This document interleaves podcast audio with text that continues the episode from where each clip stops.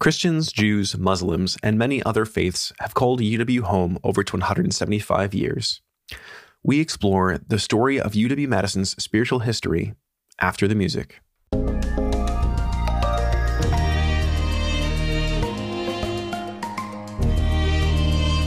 Welcome to the Upwards Podcast, an initiative of Upper House on the campus of the University of Wisconsin Madison. Through meaningful conversations, we explore the life of the mind and questions of the soul to enrich our university, our community, and the church. Be sure to subscribe and give us a rating on your preferred podcast service, and check out our upcoming events at upperhouse.org. Welcome to Upwards. I'm Jesse Koopman, Upper House's podcast producer, and while I'm normally on the other end of the production desk, in this episode I sit down with our normal host, Dan Hummel. As one of our two resident historians and director of university engagement here, Dan has been working on a written history of UW's spiritual history. In this episode, he shares UW's host of rich narratives and compelling figures that tell a captivating part of the grand story that has become the University of Wisconsin Madison. Dan earned a BA and MA from Colorado State University and a PhD from University of Wisconsin Madison. He's an author of two books on American religious history The Rise and Fall of Dispensationalism How the Evangelical Battle Over the End Times Shaped a Nation, and Covenant Brothers Evangelicals, Jews, and U.S. Israeli Relations. Dan was born in California and grew up in Germany as a missionary kid and then in Colorado. And since 2010 has called Madison home. Dan and his wife Veronica stay busy raising three little boys. We hope you enjoy this upwards conversation with our normal host, Dan Hummel. Uh, Dan, this has been something that's been on my calendar for a while that I've been really excited about. It's not every day that you get to interview somebody on their own podcast. Mm. Uh, I mean, it's not your podcast, but you're the host. You do a lot of the guests and so forth. And uh, I think it's just a thrilling kind of conceptual thing to like interview somebody on their own podcast. Yeah. Uh, yeah. Very meta. it is super meta. Uh, and also for for those of you guys who don't know me, I am Jesse Koopman. Um, I am the producer of the Upwards podcast. I do a lot of the background work, uh, and Dan and I spend a lot of time, but although never seemingly enough, time together during the week uh, to talk about podcasting and and work together. Uh, on today's episode, he is our guest, and we are going to be talking to Dan Hummel, uh, director of spiritual uh, no. University engagement. University engagement here. My at wife House. is the director of spiritual formation. So Thank you. Um, we're in that space. I think about that a bit, but I am the director of university engagement here at Upper House. And uh, you've been here how long again? a little over three years. Yeah, 2019 is when I came on uh, staff. So I had a few months before COVID hit, and then uh, it, which is an interesting way to start a job, and then have had about a year now where things have felt like um, they were before, probably what they were like before COVID. Yeah. So one of the uh, kind of defining things about Dan, for those of you who don't know him personally, he is through and through a historian.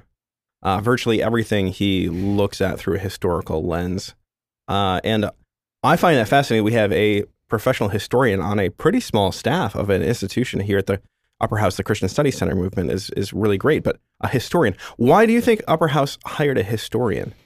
Uh, well, that's that's an interesting question. I, I, would say we have two historians actually, because our colleague Eric um, is also a historian. In fact, he even lectures in the UW uh, history department. So um, we are extra historically minded here uh, at, at, Upper House. Um, I think uh, not to toot my own discipline's horn too much, but I think historians tend to be pretty good at being able to talk in sort of ways that can reach a general audience. Um, historians should be good storytellers or people who are interested in story, and most people like stories.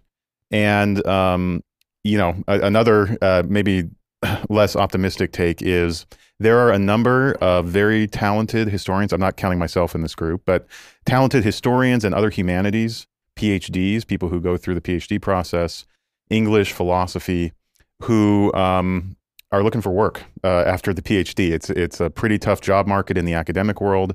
Many of these people have great specializations, great uh, sort of curious minds, and they're looking for places to work. And so um, we actually have a number of people like that. We our newest colleague is a philosophy uh, PhD, and uh, he has his own story, but similar thing where uh, he saw a, a, good way to use that that training and that expertise in the sort of Christian study center setting. So I think if you surveyed Christian study centers more broadly, there's a lot of history, English, theology, PhDs that are working at those study centers.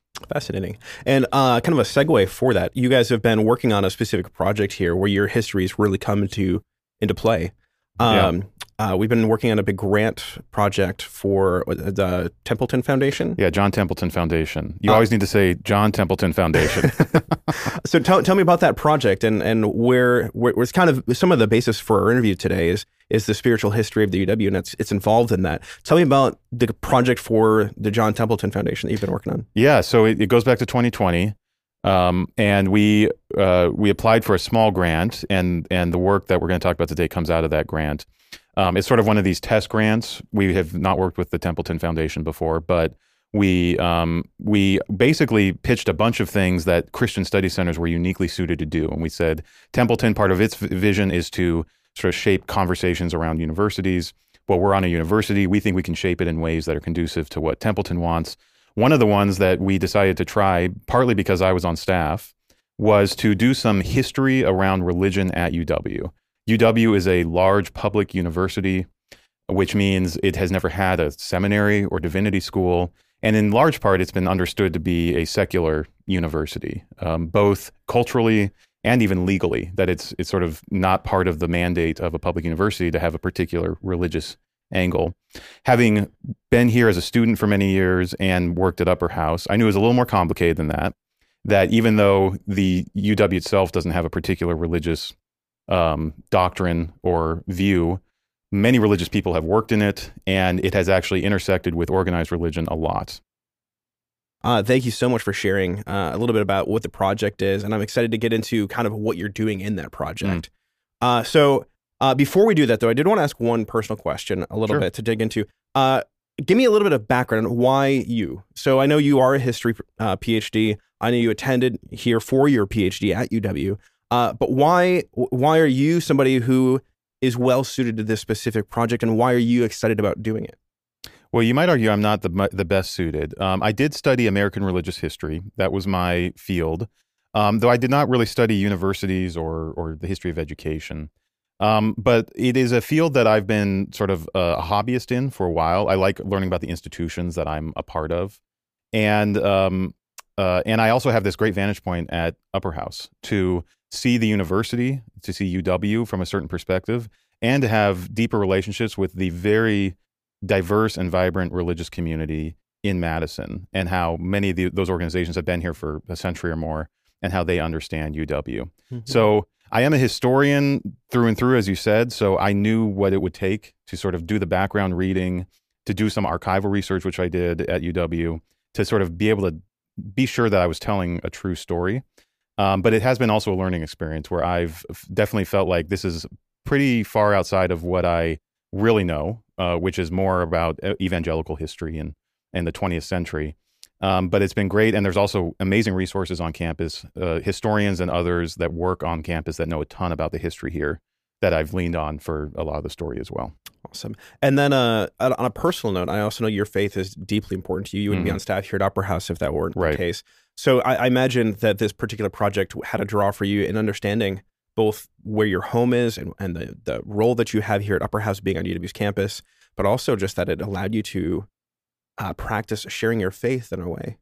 Yes, yeah, definitely. Um, I don't uh, tr- try to make that too heavy in the stuff that we produced for this um, we want these. We want the stuff that we've produced uh, through this Templeton grant to be very widely accessible for people who have no religious faith, for them to learn a bit about what UW is. But certainly on a personal level, um, I came to UW already a Christian, and I was eager to learn about what offerings were on campus, and there were a lot more than I could have even imagined from just sort of a you know a website view of UW's website or something like that. But a lot of it's hidden, or a lot of it is just not detectable from the outside. And so part of what this uh, history has let me do is sort of think through how I came through UW and the communities I related with, and also through the history to just try to elevate and give a sense to readers um, to be imaginative when they are on campus, to understand that just what they see isn't all that's going on. And there are literally, over the course of UW's history, hundreds of different groups of Christians, Jews, Muslims, and many other faiths who have found meaning and community at UW. And that, that's a that's something that um, certainly parents might like to hear as they're thinking about sending kids to UW. Or, Um, maybe they wouldn't like to hear if Or they, they, yeah, that's that's true. Depending on who they are. Um, part of the spiritual history of UW is controversy. Yes, that's right. That's right. Um, but also give the UW an imagination, uh, the administration, faculty, staff, of uh, just what's happening under under their noses in a way. But certainly, uh, the people who are coming into their classrooms, who are attending lectures, many of them are religious, and many of them see the division between UW and their religion not nearly as starkly as is sometimes uh, depicted. Awesome. Well, I think that's a great place to start digging into the the, the nuts and bolts of that history. So, uh, being born and bred a Wisconsinite native Madisonian, I know a decent amount about uh, the, the the state and its history. As, Mm. as I'm not, certainly not a historian by any stretch, but a lo- fellow lover of history. Hmm. Uh, but I'd be curious if you could, for the uninitiated, give us some of the the ones and twos, the the, the bare bolts of of what is the history of the UW system or the UW Madison campus in Mhm. particular. When was it founded? Underneath what guise? How was it formed, etc.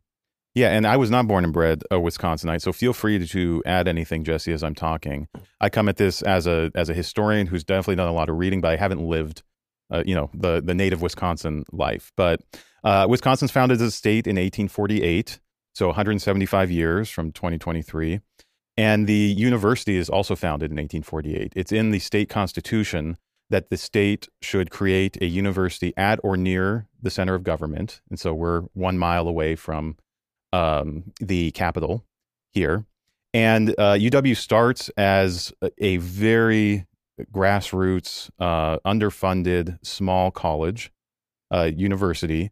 Uh, the first, uh, the first class, I believe, was 19 students, and it cost basically uh, a carton of eggs a week to attend UW. I'm many students today would be very jealous of that. Uh, I, I certainly am. Yeah, I wish my right. education cost that much. That's right. It was only uh, in its first decades. It was only available to men, um, and certainly it was not available to. It was also class limited, uh, mostly well-to-do families or families where the expectation was the sons would uh, sort of enter um, what we call now white-collar work or above. So, well, with, with that being said, so uh, being a small institution and uh, for those people, what was academic and spiritual life like at that point? What were the degrees? Was there a spiritual presence on the Mhm. campus at that point in time already, or was that something that formed later?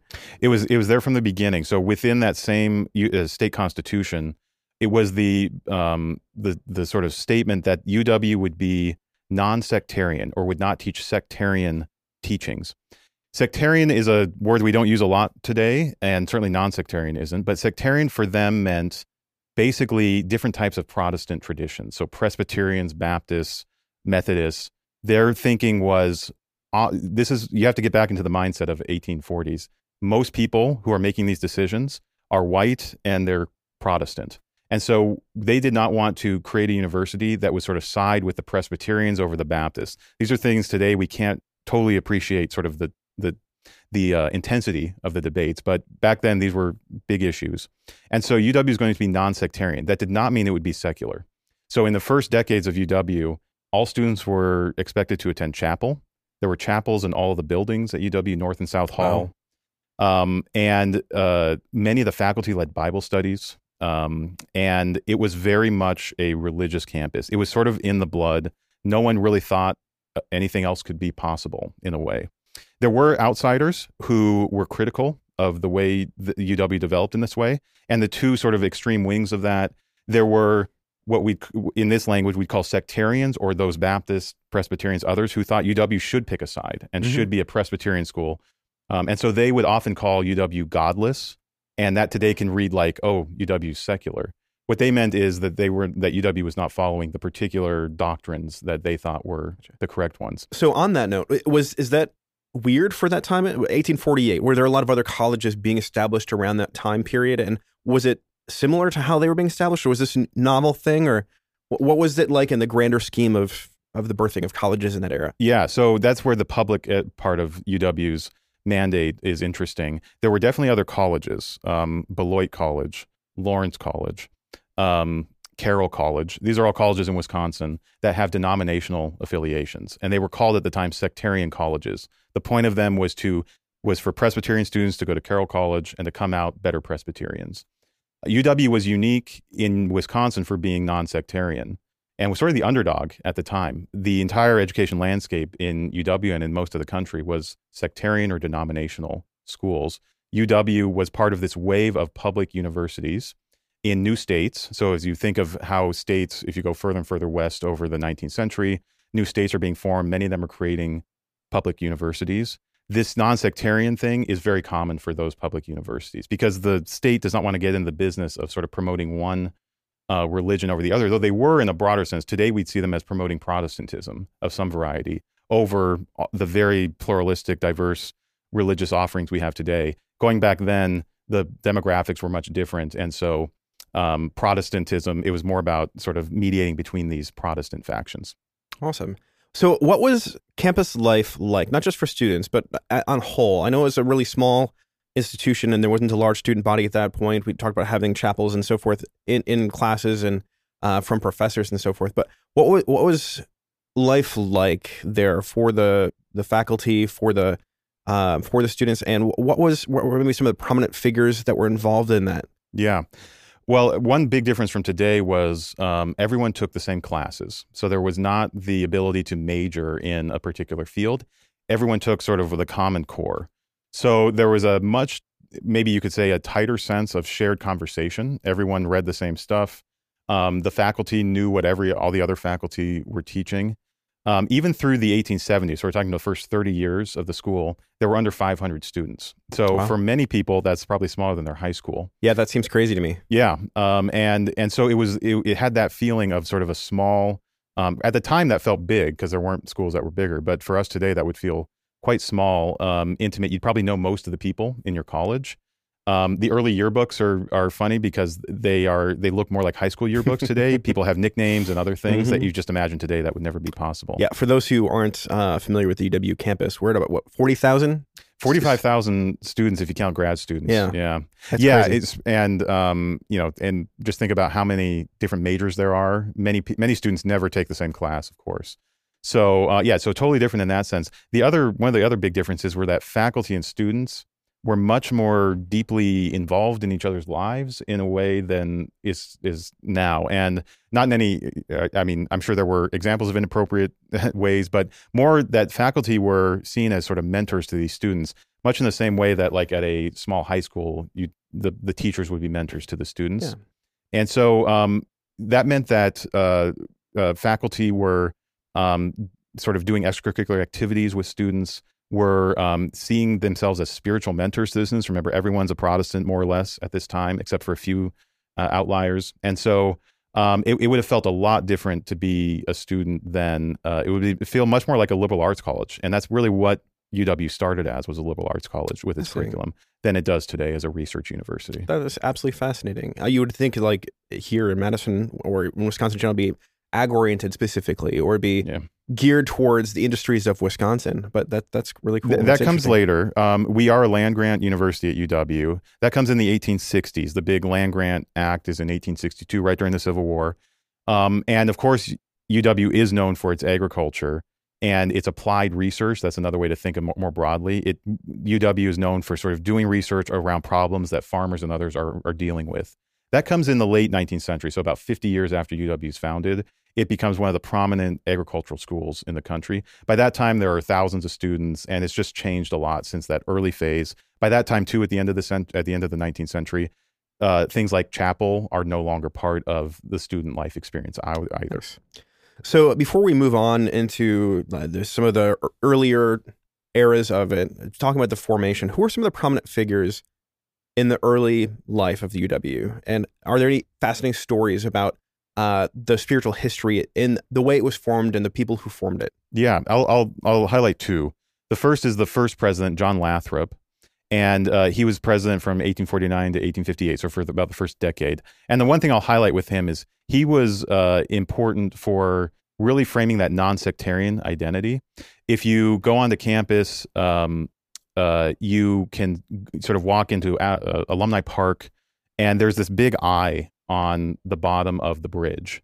And that is sort of the seal of UW. And it's this all seeing eye. Looks sort of weird, looks possibly part of the Illuminati or something. Um, it is a it's a sort of symbol from the Renaissance era about God's eye, and um, that was uh, one of Lathrop's attempts to sort of find a symbol that most Christians could buy into, but wasn't explicitly Christian or or even Protestant.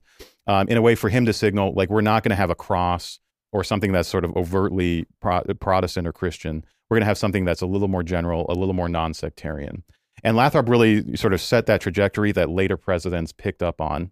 Um, the, the probably the most important early president is John Bascom, and his name is all over UW now. We have Bascom Hill, Yeah, Bascom, Hall. And Bascom Hall is where the administration sits. That's where the chancellor has uh, her office.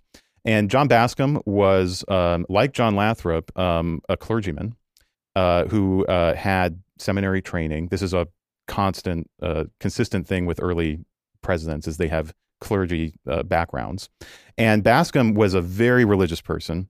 Uh, he was a Protestant. Uh, he was a Congregationalist.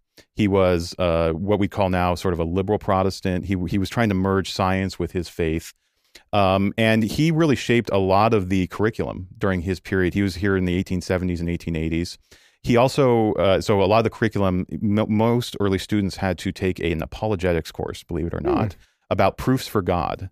Um, imagine that today. Uh, that is just so, I don't mean that in any way beyond just like that is so bizarre. If you just take the curriculum today, That would be very intensely interesting to see at UW. right, I- right, I, could see it almost being the opposite. I could see you having to take a philosophy of religions course that kind of disproves or or certainly pluralizes what we mean by God or something Yeah. like that. that too. The other thing that Bascom did, which lasted for for many decades, was he instituted a baccalaureate sermon. So, and he called it a sermon. And so every during every graduation uh, week, uh, you'd have the graduation ceremony. The Sunday before it, Bascom, during his 13 years, would get up and give a sermon. And these sermons read uh, like sermons. they invoke God. They invoke the kingdom of God.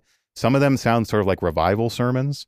Um, but this was his attempt to sort of have a bully pulpit once a year where he could sort of set the agenda for the university on very Christian terms. And we read that today and it feels, you know, you read it and it feels very narrow in terms of what he's appealing to. He's assuming everyone in the crowd believes in the kingdom of God, believes not only that, but believes a certain sort of Protestant understanding of what that means.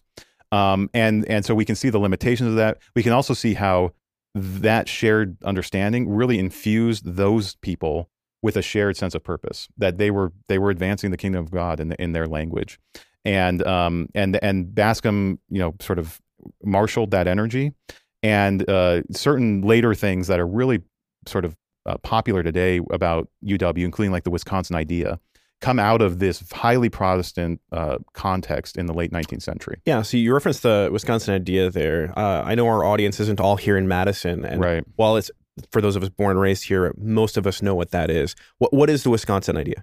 Yeah, well, I would say most of us think we know what it is. I don't know if any of us can uh, be super precise in defining it, but it's the general sense that the border, this is one of the famous phrases, the borders of the university are the borders of the state, Yeah. which is that what UW does in its halls, in its classrooms, should be of relevance to everyone in the state of Wisconsin. This is part of that public university Mhm. mentality that we're not an ivory tower. We're not sort of trying to shut ourselves off from the public, but we're here to serve the public. Yeah, the way I've always heard it is the interests of the state are reflected in the interest of the university. Yeah, that makes total sense. And and one sort of historic way that that has happened is particularly in the progressive era, which is the early 20th century. UW and the Capitol and the governor's office were very closely uh, collaborating on policy and and laws to try to sort of bring improvements to all different parts of industry and labor with research done at UW. That's been one way. Another broader way is the is is what we talked about with um, agriculture, which is that UW can be a place where we can problem solve the problems that farmers are having, which is at particularly back then, which was a, a big chunk of Wisconsinites were farmers. Oh, farmers. yeah, the or- vast majority of Right. was agricultural. Right. So so the idea of having sort of a think tank down in Madison that could um, actually be dialoguing with farmers, understanding their needs, and then Mhm. doing the research needed to improve those things. That's at the core of the Wisconsin idea. We talk about it today in a lot of different ways. In fact, today it's talked about in sort of a global sense that the Wisconsin idea is actually about sort of improving or trying to solve global problems, including environmental problems and others. So it's, def- it's definitely moved from that original vision. The one thing I'd want to highlight about that original vision was, um, and this isn't to sort of uh, sort of take a victory lap or anything, but the people who came up with it were all of a certain type of Protestantism, which was this social gospel, liberal Protestantism that really wanted to find Christian ethical solutions to social problems. And Bascom was part of that. Later leaders like Charles Van Hise were part of that world. And so you really, historically, you can't separate the Wisconsin idea from this broader religious context that was really um, powerful at UW at the time. Yeah. So earlier you were referencing that kind of first 30 year period. Mm-hmm.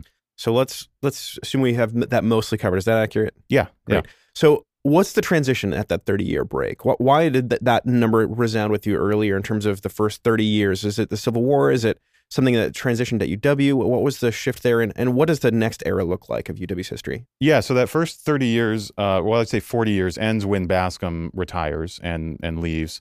The next president is Thomas Chamberlin. Uh, there's a Chamberlin Hall here that's named after him.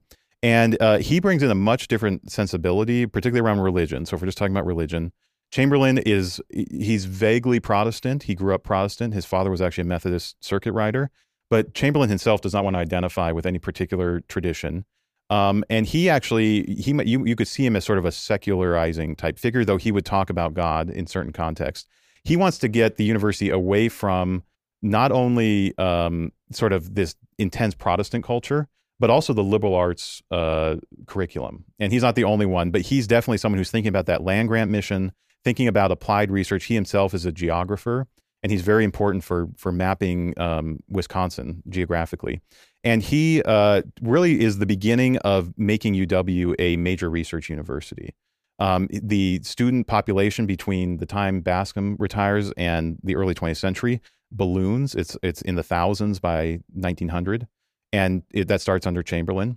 And then Chamberlin does other things that sort of prod at the culture that he came into, including he still does deliver a couple sermons, those baccalaureate sermons.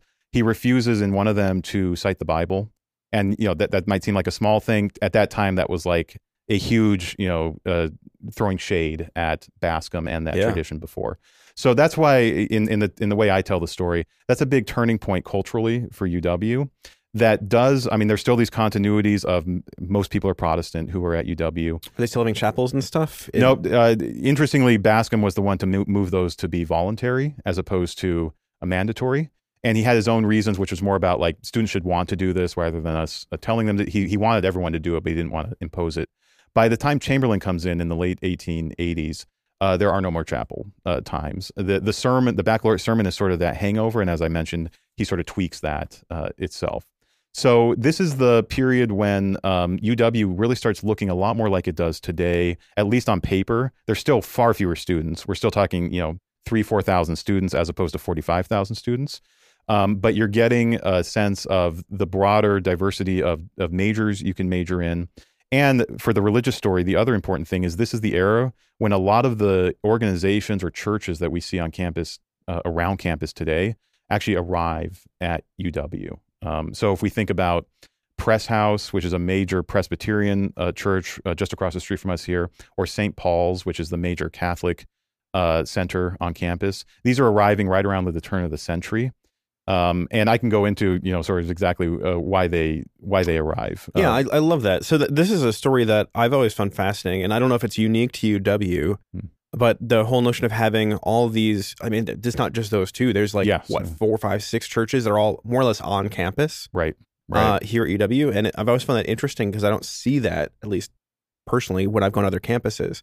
Um, wh- wh- how did that get started, and, and why is that that way? Yeah, and it's bound up with the story we've been talking about.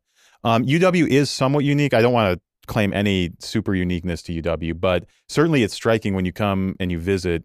Um, there are a number of churches that appear like they might be on campus. If you don't, I mean, there's no boundaries, um, but they're not. They're all private. UW does not sort of own any any churches, but um, they are the product in part of UW itself deciding to move away from that liberal arts curriculum which did include moral education, and we talked about proofs for God and stuff like that. As the UW gets out of that business uh, under Chamberlin and later successors, they don't necessarily think those things are not valuable. They just don't think UW should be teaching them. And so instead of dropping them and just forgetting about them, they actually make consistent public calls for churches to set up shop right next to campus so that the churches can do the moral formation part and the UW can do sort of the the education part, the, the sort of content education part. And that is um, maybe uniquely successful call at UW in that between 1900 and 1930, you just get this explosion of architecture around campus and you get dozens and dozens of different churches and ministries that are serving students come to campus so that mm-hmm. by um, you know 1920 1930 there is just a very thick, vibrant um, religious life for students, centered mostly around these churches, also around the YMCA, which is a very and it, YMCA um, stands for Young Men's Christian Association. It's often just called the Y today. But in its founding in the late 19th century, it was very evangelistic. It was very evangelical in its orientation. And it was also quite ecumenical. So it didn't care if you were a Methodist or a Presbyterian. It cared if you were sort of very religious and, and into the Bible and, and other things or not. And so that's just a, all that sort of architecture and infrastructure for religion emerges in the same period that UW is growing into this research university. Yeah, so I'm curious then was there, was there a divide in terms of like faculty and stuff like that as well with that? Were they not allowed at that point to teach in in classes or was there a, any sort of um, gap that was formulating there yeah. or, or or was it still a lot of crossover just not formal? Yeah, and and there's there's no sort of precise point where things change, so it changes slowly over time. But definitely over time, as the curriculum changes, faculties sort of uh, the, the way the faculty relate to the students change as well. And so, um, and this is also with the expanding of the university into an applied research university. So the student ministries and the churches are filling a gap as well that faculty would have filled in the early decades of being sort of the mentors to the students or hosting Bible studies. You uh, you could still find examples. You can find examples of that all through the 20th century where certain faculty are hosting Bible studies, but it's certainly um, the anomaly versus the norm. Gotcha. Um, the further you go, and I, would say a lot of those changes are happening right around the turn of the century. Yeah. Nice. So, was there any pushback to that? So, as as UW mm-hmm. starts mm-hmm. to become more non-sectarian, uh, were there big criticisms of that from the population, for from the government, or from the students or the faculty? Uh, w- was that something that was widely embraced? What, what was it like that? Yeah, transition. Yeah, and uh, I'll I'll take it at two angles. So one is part of these the sort of changing role of religion is also because the religious community is diversifying. Um, there are many more Catholics and Jews that are part of the UW student body and even joining the faculty starting in the late 19th century. There was pushback on that for sure. Um, like most states, uh, that were founded with a strong Protestant culture, Jews and Catholics were seen as outsiders and potentially threatening to the social order. That's a little less so for Catholics because there was a there's been a pretty large Catholic population in Wisconsin for a long time. But even there, at a place like UW, in the year 1900, uh, 90% of the students were Protestant, and you had a small segment that were Catholic, eight, five to eight percent, and then a very very small segment that were Jewish. And that changes over time. And as that grows, there is pushback in the broader community about sort of what's this university doing, bringing in sort of all these foreign, um, sometimes actually foreign students, but certainly foreign to the state um, religious communities. Um, there's also pushback within the university. Uh, certain faculty don't like the close connection the university is making with churches and are seeing this as uh, problematic. And um, you know, there's this common phrase when we talk about this type of stuff about the wall of separation between mm-hmm. church and state, a famous Thomas Jefferson phrase.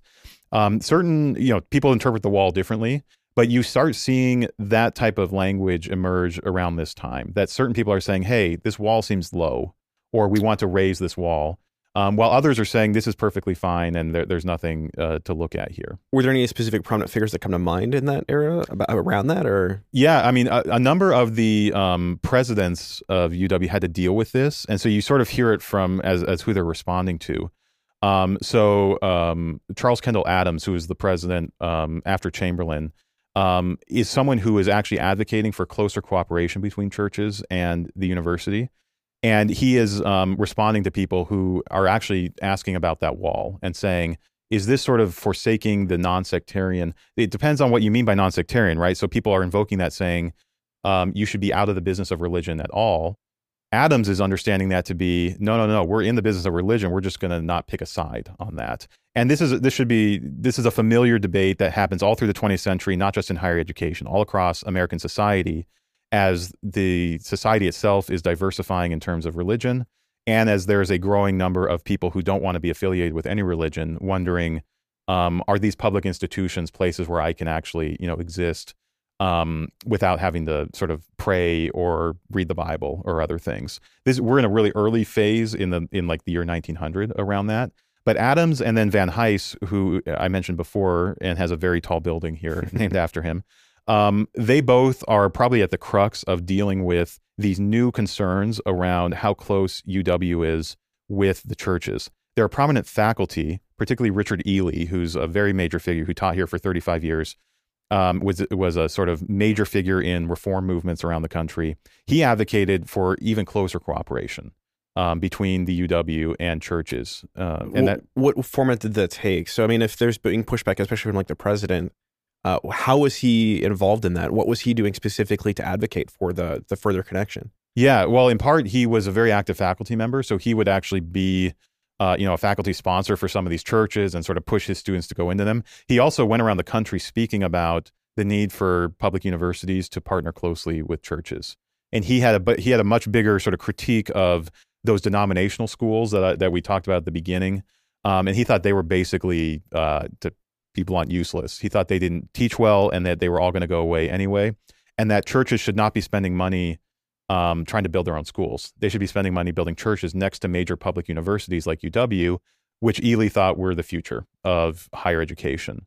And so he made that case here, and he definitely uh, sort of ruffled feathers um, with the administration here. He would go f- as far as he could go with that, even further than even with accommodating administrators. And then he was known nationally as someone who was advocating for this. So he loved the idea that Pres House and St. Paul's and the Lutheran ministry were right next to campus. That was his ideal because he he was a Protestant himself, very pious uh, Protestant who really um, thought all students should be Protestants as well. He he had an anti-Catholic streak and other things that made uh, him a problem for others on that front as well. Yeah. Um, who uh, really saw again, this is someone who's advocating for UW to not be in the business of doing religion itself. So you might see, oh, this is a secular person. Like he's sort of saying UW should stay, stay in its lane and just do the research, just do the the sort of traditional teaching. But if you pull out, you see he's actually quite religious because he has a certain way of of thinking of UW in a broader system that is advancing his religious ideals or his vision of a very Protestant uh, education for UW students. So he's making this big push and he's going around the country. What impact does this eventually have? What do we see shift in the UW spiritual uh, components or culture uh, what do we see nationally as a result of, of his push in this? Yeah, so you might um, you might be able to define again. I'm not. I'm I'm I'm making. Uh, I, I can make statements about UW more than the mm-hmm. nation, um, but the period from about 1920 to about 1950 is probably the most religious period in UW. And if you define that by sort of rates of student identification with, religion and just the number of activities happening on campus sort of officially endorsed activities that are obviously religious in nature. And um, part of that is people like Ely really getting their way, and and you have you suddenly have dozens of churches or ministries right around campus. They're all doing programming. They're all trying to partner, um, and and you just get a lot of activity in that way. You also have uh, a couple generations of students who are quite religious coming into to the university, um, and and so they are also contributing to this sort of heightened uh, culture at UW that is just overwhelmingly religious. It's overwhelmingly Protestant as well, though over that period from 1920 to 1950, it diversifies into a Judeo-Christian religiosity mm-hmm. that makes room for Catholics and Jews. And that's a that's part of a broader trend in American uh, culture at the time in American society, having to do with just the demographics of uh, of the United States, also having to do with key events like World War II, which really um, created this sort of civic religion that was basically saying if you're a religious American, particularly if you're Protestant, Catholic, or Jewish, like you're part of the uh, good culture. And um, and this really, I, I stop in 1950. You could go to 1960 probably in the early Cold War period as the U.S. is positioning itself against the communist Soviet Union. Mm-hmm. One of the mm-hmm. key ways that Americans understood that was America is religious, communist are atheist. And so religiosity became sort of this key part of what it means to be an American. Mhm. And the universities were key institutions in in sort of uh, shaping people to think that. Yeah, and as we talk about this era, 1920 to 1950, or even in the 1960s, I, I can't help but think about a lot of the larger world events that are going on during this Mhm. time, or, or specifically American, and especially in like the 1920s to 1930s. We see the the Great Depression occur. Mhm. We see um, prohibition. Talk talk about Right. the piety movement of that era. Yeah. How does that play out on UW's campus from a, a spiritual history or a religious perspective? Is that something that I know Wisconsin, especially, has a very interesting and dynamic history with alcohol, Yes. Uh, yes. uh, and and but that's a spiritual part of life for some people uh, Yeah. in Wisconsin and on UW's campus, for that matter. Uh, what was that era like from a a religious history perspective? Was there a lot of turmoil there? Was there a lot of uh, combatant nature, or was it was it really embraced here? Yeah, well, in Wisconsin, it's always interesting when you talk about prohibition or the temperance movement, as it was called before that, because of course, uh, major beer producers are in Wisconsin, um, and this has actually been uh, so. So on paper, the sort of progressive Protestant reformers are against alcohol in all forms. They see it as a vice. They see it as a social problem. You have to also go back to the period where um, there were very few uh, institutional or social protections for, say, women and children if there was an alcoholic husband. And so people like John Bascom, going all the way back, were very well known as temperance uh, promoters. And this was like probably the worst thing you could be as the president of UW was to basically say we shouldn't be drinking beer. Um, for many of these reformers, including someone like Richard Ely, they saw prohibition as a key part of their Christianity. And and even if it was tough in the state, uh, well, they morally thought it was it was justified. And so that's one issue of many issues that um, are part of this, what we call the social gospel or liberal Protestant social activism in the early 20th century, that were very active on campus. So the idea that we needed to reform labor laws, that we needed to reform um, uh, sort of trust laws around uh, monopolies and corporations, um, the idea that we needed to democratize education and other things. Mhm. For most reformers in the early 20th century, many of them uh, in, in Wisconsin coming through UW, these were tied into a certain Protestantism in particular, but a certain religious worldview that you really can't separate. You can separate those today for, for many people. At the time, those were deeply intertwined. So, kind of on that note, something I've heard a lot about uh, in in kind of my brief level of looking at the spiritual history of UW as both a Christian and a Madisonian, and somebody who has deeply been involved with the university since I was young. Uh, both my parents are alum, et cetera. Hmm. Um, is the social gospel movement Mm-hmm. uh, and how the UW kind of tried to manipulate and work within that on some level. And kind of, that, that to me, it seems like a shoehorned in, but that's from my perspective of Mm. today, where it's a very considered by many secular school. Mm-hmm. But I know at some point in time that was like embraced. So, Right. what was the social gospel movement uh, like in that era, and uh, how is that really integrated or fought against from a UW's perspective?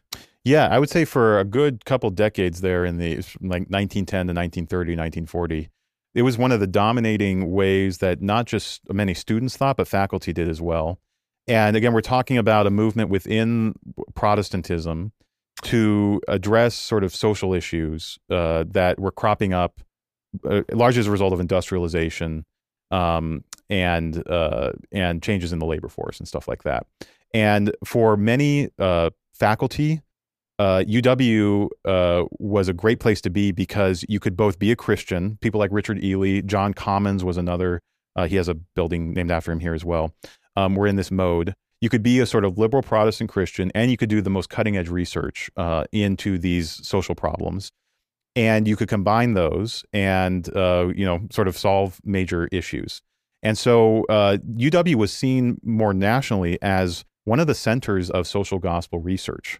Um, there's other areas, there's seminaries and others that, that had a lot of important theologians Mhm. and sort of conceptualizers of the social gospel. But in terms of the data to actually identify problems and solutions, places like UW, UW wasn't the only one, but it was a prominent uh, sort of lab for the social gospel.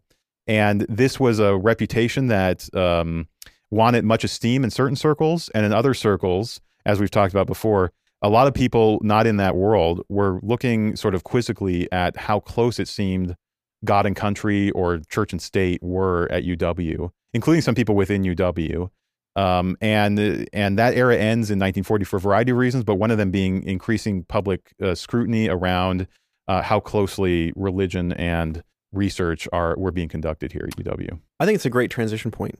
Um, let's talk about that schism. Hmm. What, what exactly happened there? Where, where did where did this start, and and how did we see that transition progress? Yeah, and and um, it's it's it's never as clean probably as I as I make it out to be as I'm talking, but um, we do have that Judeo-Christian era which which sort of follows it. And so one of the things there is um, for many even liberal Protestants, um, the idea of just doing a, so, a social gospel that's a very Christian word gospel.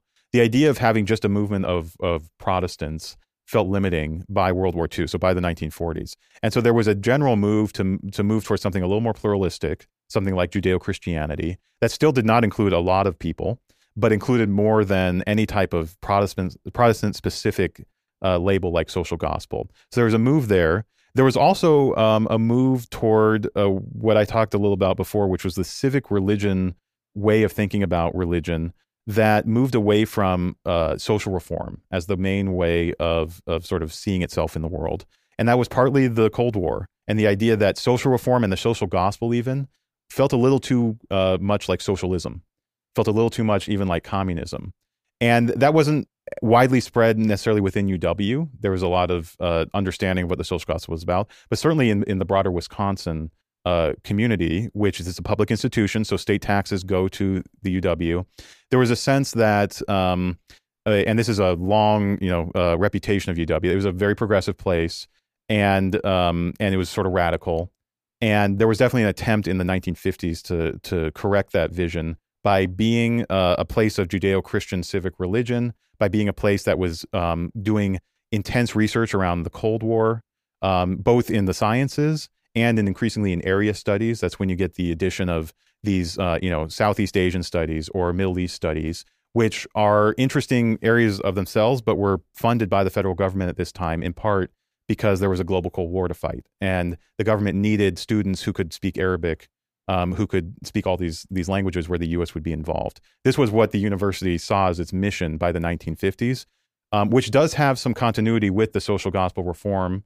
Uh, there's still a lot of reform happening. There's still a lot of um, legislation being informed by research at UW, but it's for a, a different cause than the social gospel. It's for a broader, re- uh, pluralistic cause, and it's for this more nationalistic uh, effort uh, in the Cold War. Yeah. So as we're talking about these things, I can't help but imagine what it's like during some of these times to be a student on campus. Mm-hmm, mm-hmm. So we're talking kind of high level. What is the general culture like? But um, as, as we're kind of talking through these eras, we talk about the campus churches and how they've been vibrant part of campus life.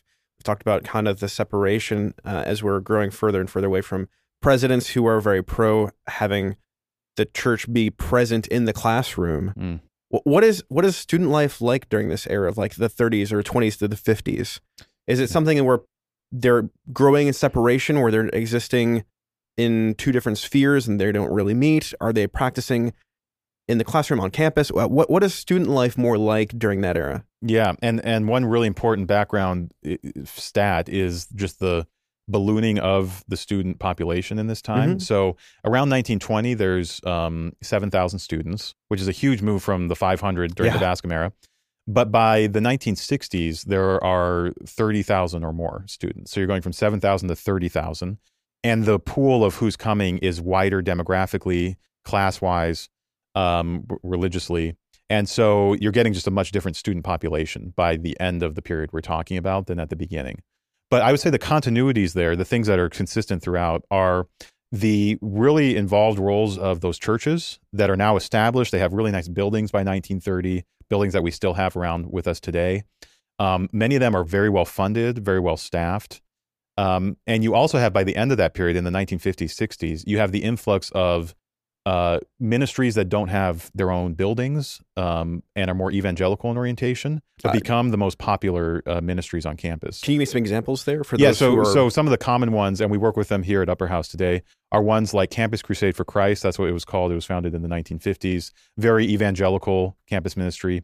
InterVarsity Christian Fellowship first uh, sort of created a, a chapter in 1939 here at UW, um, and there's many others that are small. Some of them come and go, um, but th- there's a diversification even there of the types of Protestantism on campus. that were just not there in the same way. At the same time, um, you have uh, uh, sort of a ballooning of student interest in religion right after World War II. And this is sort of uh, the glory days for certain organizations, uh, including Pres House, uh, which is a Presbyterian church on campus, that um, they were known nationally as one as the largest student-run Presbyterian church in the country. Wow. That meant students actually were on sort of the boards that made decisions in the church. They did have a, a, a, a sort of a professional clergy there. It wasn't entirely student-run, but it was a unique model. And uh, in its heyday, there were uh, multiple services every Sunday. There were hundreds and hundreds of students that attended, standing room only type stuff. Um, that model comes and goes pretty quickly. Um, by the late 60s, that church actually shuts down. Um, and and Pres House has its own interesting history, but there's a declining interest in that type of church going in the 60s that get into sort of some of the myths of, or myths in a good way, I guess, um, mythology of UW in the 60s as a home of student radicalism and protest. Um, that really uh, is a is a good turning point from this high point of religiosity. Yeah, and I'd love to talk about that next. But before we get there, I just want to ask were there any prominent figures during this era of like the 20s to the 50s that have stories that we should be aware of? Oh, that's interesting. Um, I'll pick someone who is um, has another building named after her, Helen White. Uh, so um, people probably know that if they go to UW as where College Library is. Mhm. Um, but she was a Catholic, so already this is one uh, you know distinguishing mark. She's a different religion than most people. Um, she started teaching here in the late 19 teens, and she taught here until 1967. So she had a massively long career. She was uh, w- the first woman to do a number of things at UW. Um, it was uh, including, I think, uh, I'm I'm gonna I'm gonna put my flag on this one. I'm pretty sure this is right. that she was the first woman to get tenure in the College of Letters wow. and Science. Um, and so uh, she is someone who was deeply beloved by her students. She she graduated many PhDs who went on to do great things as well. She was also a devout Catholic, and uh, she attended St. Paul's for most of her time here, and um, uh, and that was inseparable from who she was. She actually she was an English professor. She studied sort of um, early modern literature, much of it religious literature, European literature. So she did have this sort of interest that merged with her Catholicism, but she also wed her Catholicism to a certain vision of um, progressive politics or, or activism, and so she was known for advocating for women in all different areas of the university. She was also known for advocating for uh, uh, desegregation, and particularly um, with African Americans. And so, in one famous example, she basically rallied um, many uh, many other faculty to protest the segregation of uh, African American students in the 1940s on Mhm. campus. And so she was one of these shows trailblazers who continually uh, broke down uh, walls. Um, she, and now she has a building named after her. Uh, but but um, she's someone who would have been hard to imagine for a number of reasons being at UW uh, in an earlier era because of her gender, because of her religion, uh, among many other things. And so she is sort of this uh, interesting figure who really does. She's here for about fifty years. Um, really does shape the culture here and point to further changes down the road in terms of who's going to be on faculty and um, uh, and and sort of the diversity that that they'll bring. That's great. Um, as somebody that I would probably love to have met at some point. She was a t- yeah, and she she was involved in stuff way beyond UW, as where including at the UN with the uh, sort of the UN was founded right after World War II, and she was involved in that stuff too. So she was a just uh, a tour de force in many ways. Uh, you brought up something that's near and dear to my heart is this whole notion of segregation and Mm. the the civil rights eras where we're kind of getting to in, in terms of the spiritual history. But what was life like for people of of different races and ethnicities at that point spiritually? Yeah. Were they welcome in churches on campus or the, some of the, the around campus churches? Um, I know that they had issues on campus with taking classes, but they were Mhm. at that point welcomed. hmm Uh, what was their spiritual options like in, in that era? Yeah, I mean, there was high segregation in the religious world, just like in the rest of society at the time. Um, by the 60s, by even by the 50s, a number of the, uh, and I'll even say that even by the late 40s, a number of the churches on campus um, are ahead on this issue, you could say, and are desegregating or welcoming anyone uh, who wants to come. But for most African Americans in particular, um, they would be going to their own churches, uh, churches that were started because they were excluded from um, the white churches that might be their same denomination, but for you know uh, pre- reasons of prejudice and culture, did not want African Americans there. Um, one really interesting sort of case study are, are Jewish students, which uh, come in increasing numbers in the late 19th, early 20th century, to the point that by the 1920s, almost 10% of UW students are Jewish, um, which is pretty high for a Midwest uh, Yeah. Big Ten school. And um, an interesting, just just as an illustration that history isn't linear, or s- sort of things don't aren't always worse in the past and better in the present. Um, up until the 1910s, um, Jews could join sororities and fraternities, um, and there was really no question. I mean, it, it- there was discrimination. I don't want to paint it too um, too too nicely, but there was not an exclusion of Jews. By the 1920s and 30s, most fraternities banned Jews from joining, and this is part of a rising anti-Semitism in on the globe, particularly in the West. And of course, we know mostly about that through Nazi Germany and the Holocaust. Mhm.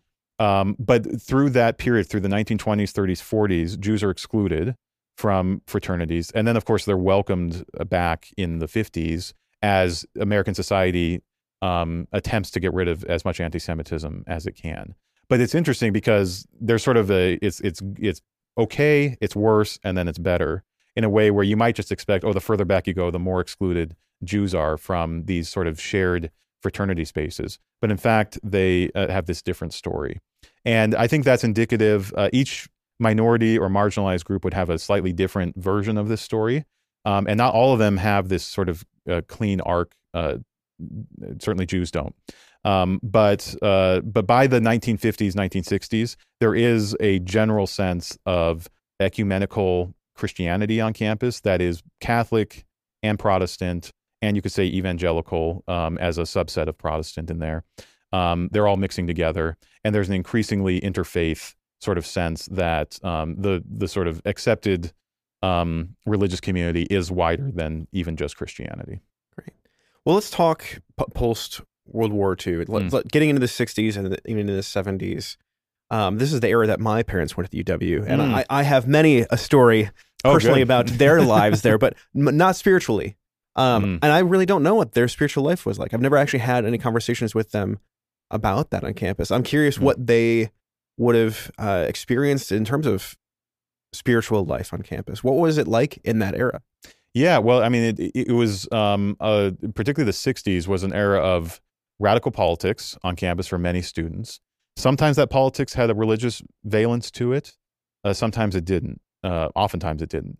Some examples of when it did. Um, there were many uh, student organizations or even outside organizations attempting to help students, uh, sort of as much as they could legally oppose the draft for the Vietnam War many of those organizations had some type of Protestant origin.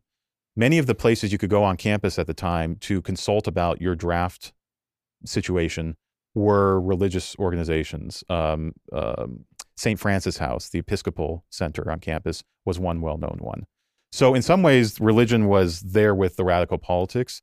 In, in other ways, it uh, the radical politics wanted to get rid of religion. And you can think about many of the power movements or sort of black nationalism and other red nationalism, other movements, who really identified religion, particularly Christianity, as part of the problem, as part of what they were actually organizing against was this establishment that was thoroughly Protestant um, and was sort of using religion in various ways to justify its power.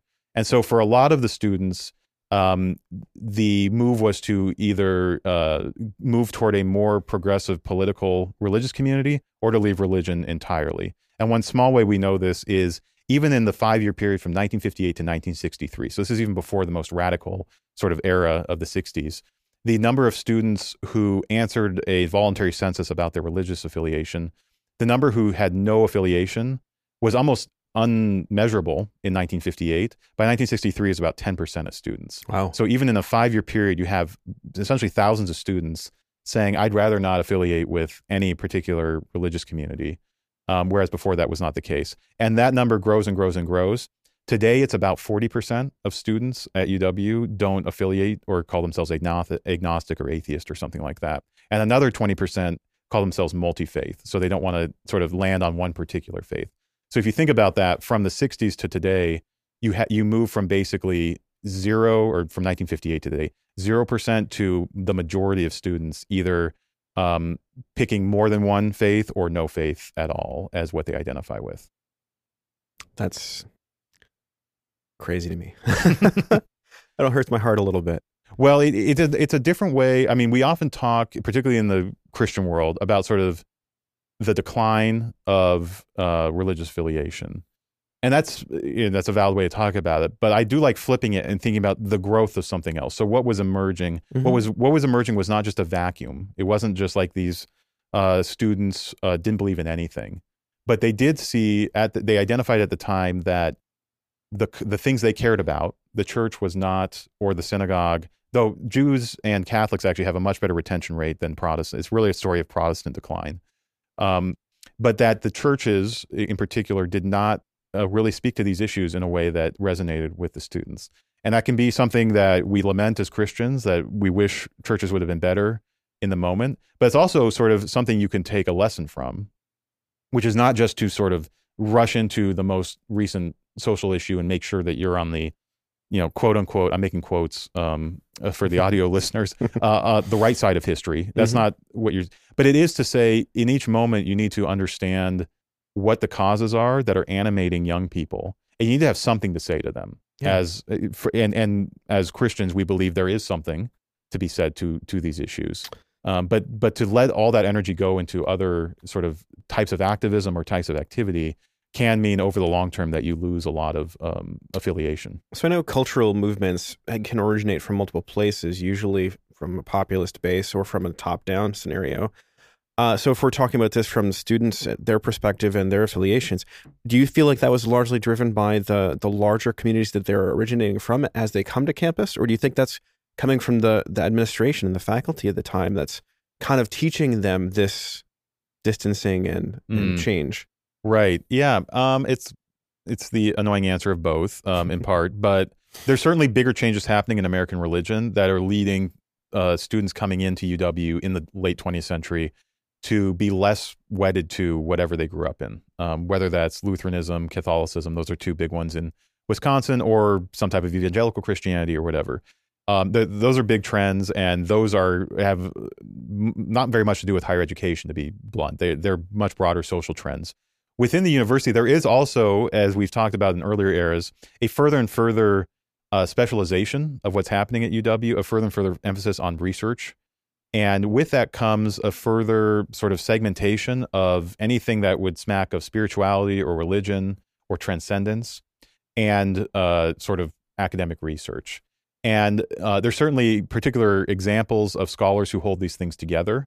But in general, um, the tendency is to further and further sort of segment what is being taught in the classroom as the field of study. And part of this is also a scale issue. So when you have a one to 10 faculty ratio or a one to five faculty ratio, you can talk about a lot more stuff. You can get into life with students, uh, which is something that in earlier eras UW faculty did. And you can get into some of these more mushier categories, maybe of religion, spirituality, other things, often brought to you by students if you're a faculty member. When you're teaching classrooms of 200, 300 students, um, when you're trying to, you know, develop majors where thousands of people are graduating, um, that the the conditions there are not good for um, delving into such such tense or, or possibly touchy topics like religion. And so you get a sense that just the culture of, and this isn't unique to UW, this would be across sort of public universities, many of them growing Mhm. to these massive sizes. Yeah. Um, religion is one of those things that goes as the culture changes into these sort of big box type um, education institutions. Great. Well, let's look at say the next era, and let's let's kind of wrap up with this next era today, and what Mhm. spiritual life is like at UW uh, in the modern era. Uh, so wh- where would you draw the line for that? Would it be post Cold War? Uh, would it be post Vietnam, or would you draw the line for the next era of UW's spiritual history? Yeah, I really see the period that we're we've been talking about right now, um, the sort of post '60s period through today. I think there's a lot of similarities. I think what we're experiencing today um, in the 2020s is basically a lot. There's a lot of continuity with the post '60s period, and we talked a little about the affiliation question. Um, and we we definitely see continuing disaffiliation from religion by students today. Um, another way to think about that are uh, the ministries that are on campus. And I mentioned briefly that these new evangelical ministries were arriving in the 50s, 60s uh, on campus. And those uh, ministries are ones that don't have property. Often they're renting space from you or checking out space from UW itself, or now using space like Upper House to meet. Um, and they're much more sort of ground up. Um, they have sort of ministry workers who come and go, um, who are trying to build up. Students often lead these groups um, a lot of the time. And uh, those are now the dominant, uh, in terms of numbers, many more students attend those types of groups mm-hmm. than do the historic uh, churches or land, what we call landed ministries, the, the ones that have property. And that's a trend that you see starting in the 60s and 70s, and it just continues today. So, you would you say that it's fair to to make the claim that the majority of students interact with God or their spiritual life through smaller independent groups as opposed to more institutional religion these days? Uh, in a way, oh, and w- w- what I'm talking here about are just the Christian students. Mm-hmm. Um, so most students now aren't Christian. So we're not talking about like the majority of students at UW. Mm-hmm. The majority, or the, at least the plurality of them, aren't doing anything, um, which is also a big shift that you can see starting in the 60s. But for the Christian students, yes, I think a lot of them are interacting in small group or these much more um, non hierarchical type organizations um, they're still institutions of a type, but they come and go and they're not really permanent. Um, and I don't want to be that dismissive. They're just not sort of the traditional denominational or confessional type um, ministries. And those still exist. Uh, many of them have very valuable property around town. Many of them have changed their missions to adapt to um, a culture that is much less interested in organized religion and much more interested in um, either sort of certain uh, cultural and social values or these smaller uh, type groups. Um, but yes, I think for particularly Christian students, when they come to campus, they're often looking for the small group they can join, the study group they can join, the one mentor they can have, uh, versus sort of joining an institution or an organized uh, religious experience. Well, Dan, I'm going to wrap up here with probably the historian's least favorite question mm. that that I know of is where do you see this going? uh, so if this is the trajectory we've on and, you've taken this big scope of mm. UW's history from formation to today, what what do you see spiritual life looking like moving forward? Do you see this further pluralization and further uh, removing from spiritual life on campus and so forth? Where do you see the trends going, and, and what where do you see hope for a vibrant spiritual life moving forward? Yeah, and um, I don't like that question, by the way. but um, I would also say doing the history does, and this is why historians tend to not like this question, it gives you a real humility about knowing what's going to come next. In part because if you can really get in the mind of people in the past, you can tell they didn't know. Mm-hmm. And even if you didn't know the, what was happening next, you couldn't predict it, even as a historian. And so, you know, th- there's part of me that says um, there's so many times we can look at it now and sort of tell these sort of smooth sort of stories. But in the moment, they don't seem so smooth. They seem very contingent on what people are doing. Um, and yet there are these structural, broader things that are happening that seem sort of inevitable. And one of them does feel like plural, pluralism is here to stay. Um, and so I anticipate, you know, 10 years from now, 20 years from now, that those student uh, uh affiliation numbers, and if you were to poll the faculty and where they're coming from religiously, it's going to be even more diverse than it is now. Some of that will be even more faculty and students identifying as nones or atheist or agnostic. Some of it will be an increase in Muslim, Hindu, Buddhist, and other religious uh, presence on campus. Some of it might be even more, um, if it's even possible, more diversification in the Protestant uh, world. You, you just never know. Um, and a lot of this will be dependent not on the history of higher education or on UW, but on religious trends. And that, that UW is just sort of having to deal with. It's not like they can set the terms on these things.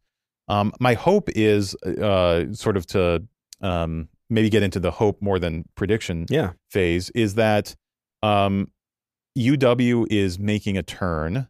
There has been a period for a few decades now where I think you could say the non-sectarian ideal, whatever you make of it, is pretty much uh, non-active. It, it was there have been there were a number of court cases in the 90s and 2000s where UW was the defendant and was basically uh, found to be in the wrong on discriminating against different religious groups, Catholics, evangelicals, and others.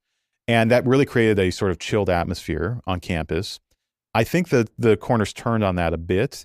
Partly it is because of the leadership here and um, from the president down, realizing um, that uh, religion is a core part of students' lives and, and needs to be accommodated in some way, if not maybe not endorsed by the university, but seen as like students are coming in with these identities. What do we do with them? Um, another is COVID actually, and the the sort of mental health crisis among students, and the realization by the administration that um, there need to be more tools available for students to deal with isolation, feelings of loneliness or purposelessness, and that uh, whatever else religion does, it can give people those things. It can give people community. It can give people a purpose. And so, in that sense, um, we're far away from the Protestant non-sectarianism of 1848. Yeah. But in another way, if the university were to go in this direction, there would be a sense of the university is interested in promoting at least some type of spirituality among students, but obviously doesn't want to pick a side on that. Um, and that could be a, a, a, time where there's more collaboration and more sort of creativity in the relationship between UW and all these religious organizations around them. Um, I do think most of the organizations that are really active today are going to be around for the next few decades. It doesn't seem like there's going to be such a titanic shift.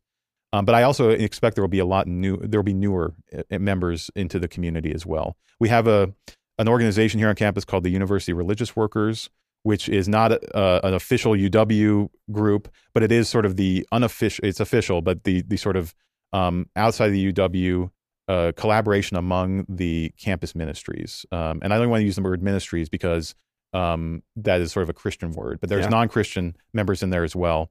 Um, I see that group continuing and probably adding some members to it that are not in the right now. All the members are either Jewish or some type of Christian. I could imagine a URW in 2030 or 2040 that has the Buddhist student organization on it, that has a Muslim representation on it. Um, and that would be a significant, you know, sort of move in the pluralization direction if you just look historically as well. So pluralism is probably the name of the game. That's not groundbreaking, but it will look a little different here at UW than it does in other places. And I think UW also has a unique set of this history and also a set of tools and a set of resources right around campus that can make us, you know, sort of a, continue to be sort of a notable example. Thank you for hearing me on that one, Dan. Appreciate it very much. Well, I want to uh, end here just with a, a, great statement of thanks to Dan for joining us on his own podcast. Mm. Uh, and uh, really letting us have an insight into what life has been like on UW's campus over the years. Um, if there, if we have listeners who are interested in learning further, uh, do we have any great resources for them to turn to? We definitely do. Um, we have produced a number of things through this Templeton grant, including a very long essay that you could read. It's on a PDF on our website that goes through a lot of what we've talked about here, but in a much more sort of detailed form. We have an audio tour of part of campus, particularly the eastern part of campus, and that's on our website as well. And then we also have a short documentary that highlights some of the sort of figures, and including people like Bascom and White in UW's past, uh, that had some religious part to their identity as well. So those are all on upperhouse.org and uh, you know sort of available free, and we we're eager just for people to um, read them, consume them, and pass them on to others. Awesome. Well, thanks again for joining me, Dan, and uh, I hope everybody enjoys this podcast. It's been a pleasure. Thanks. You bet. Thanks for joining us. If you enjoyed today's podcast, be sure to subscribe and give us a rating on your favorite podcast app. Also, be sure to check out our upcoming events on upperhouse.org. The Upwards podcast is supported by the Stephen and Laurel Brown Foundation. It is produced at Upper House in Madison, Wisconsin. Hosted by Dan Hummel, music by Micah Behr, audio engineering by Jesse Koopman, and graphic design by Madeline Ramsey. Please follow us on social media, including Facebook, Instagram, Twitter, and LinkedIn with the handle at Upper House UW.